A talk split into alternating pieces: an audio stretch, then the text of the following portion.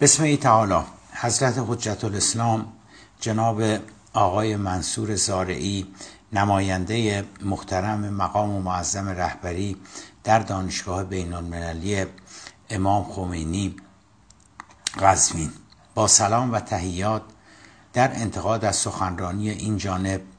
که در سوم اسفند در دانشگاه بین المللی قزوین به مناسبت بزرگداشت مرحوم آیت الله هاشمی رفسنجانی و به دعوت انجمن اسلامی دانشجویی فرهنگ و سیاست آن دانشگاه صورت می‌گیرد مواردی را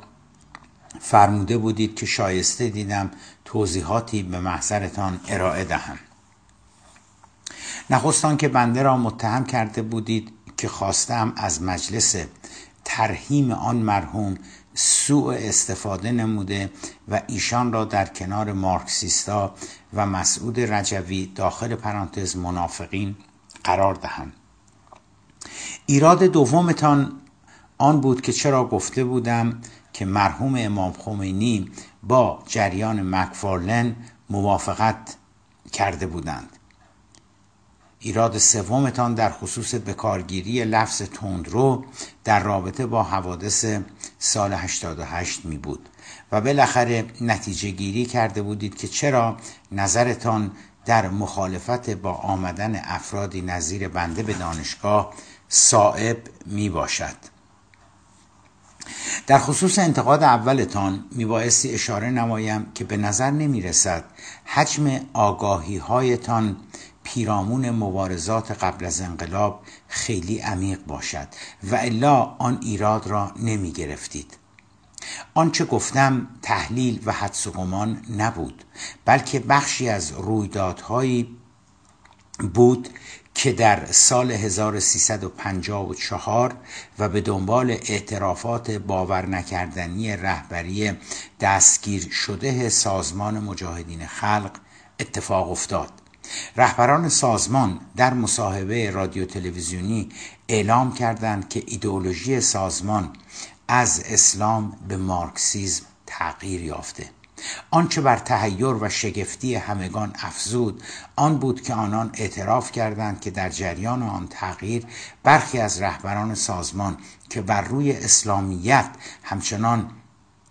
پافشاری می‌کردند را به قتل رسانیدند. در سخنرانی هم گفتم که آن رویداد همچون زلزله مبارزین و مخالفین رژیم شاه در داخل و خارج از کشور به علاوه درون و بیرون از زندان را به لرزه درآورد. رژیم شاه می‌خواست تا از آن رویداد باور نکردنی حد اکثر بهره برداری را در ایجاد دشمنی و شکاف که خواهی نخواهی بعد از اطلاع از آن ماجرا در میان مبارزین مسلمان و مارکسیست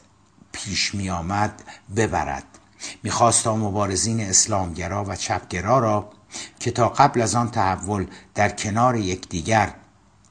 علیه رژیم شاه مبارزه می کردند را در مقابل یکدیگر قرار دهد و در نتیجه شکاف و بحران عظیمی در میان اپوزیسیون ایجاد نماید.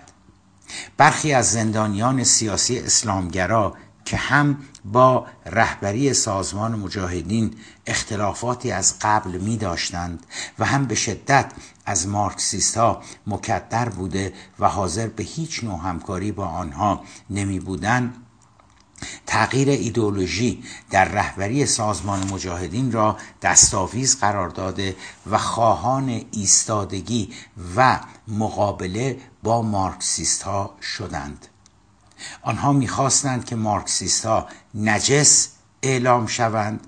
و هر گونه همکاری و ارتباط با آنها قطع شود یعنی دقیقا همان که رژیم شاه به دنبالش می بود برخی از آنان حتی مبارزه با مارکسیست ها را مهمتر و ضروریتر از مبارزه با رژیم شاه می دانستند. اما مرحوم هاشمی رفسنجانی به کمک برخی روحانیون دیگر از جمله مرحوم آیات منتظری و طالاقانی و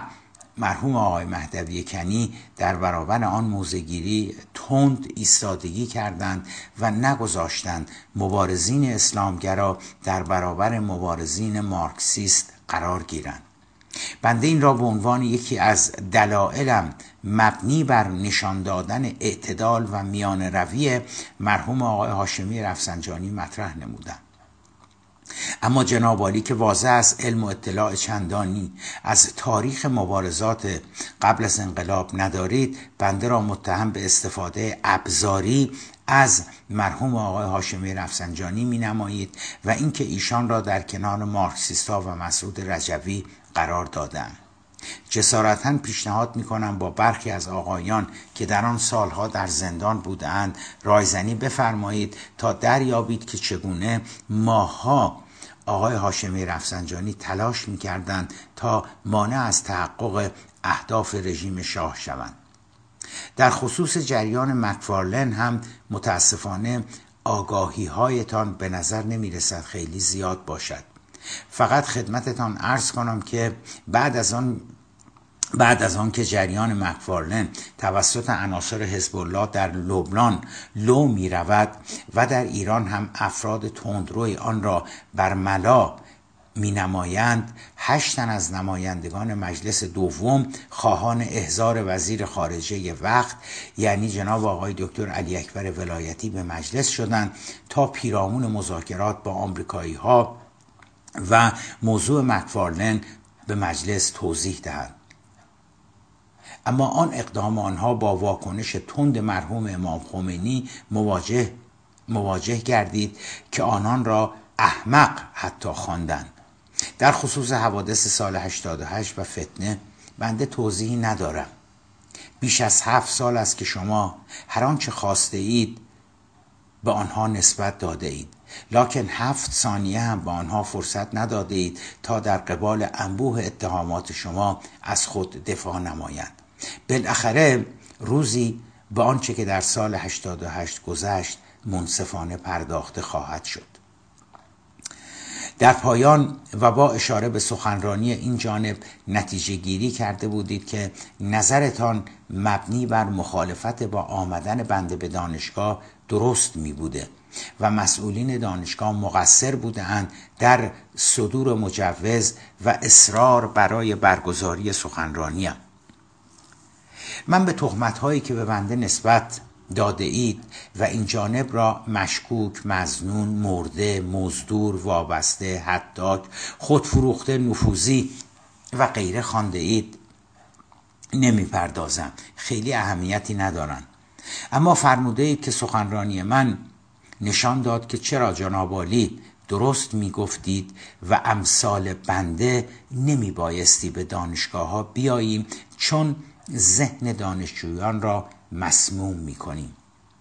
جناب حجت الاسلام زاره عزیز شما و بسیاری دیگر از همفکرانتان که معتقدید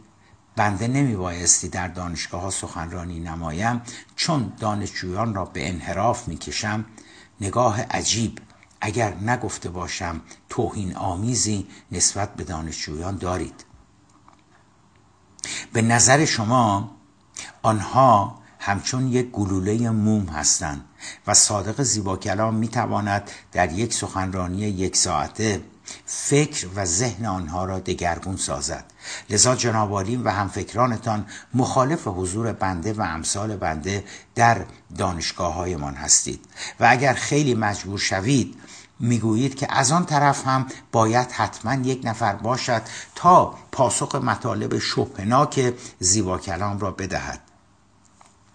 جناب حجت الاسلام زاره عزیز این یک توهین به دانشجویان ماست که شما آنقدر آنها را سطحی و بیفکر میپندارید که صادق زیبا کلام با یک سخنرانی یک ساعته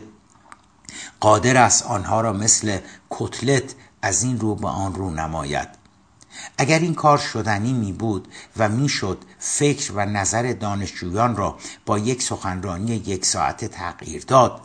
در آن صورت شما و همفکرانتان که 24 ساعته رادیو تلویزیون تیریبون های نماز جمعه و انواع اقسام تیریبون ها و رسانه های دیگر را انحصارا در اختیار دارید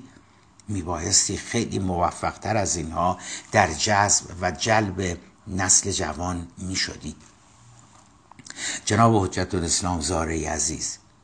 موضوع چیز دیگری است. موضوع ظرفیت تحمل شنیدن نظر مخالف است. ما 365 روز و 52 جمعه در سال 24 ساعت شما را صبورانه تحمل می کنیم اما شما تاب تحمل یک ساعت غیر خودتان را ندارید. ایام به کام باد. صادق زیبا کلام پنجم اسفند ماه 1395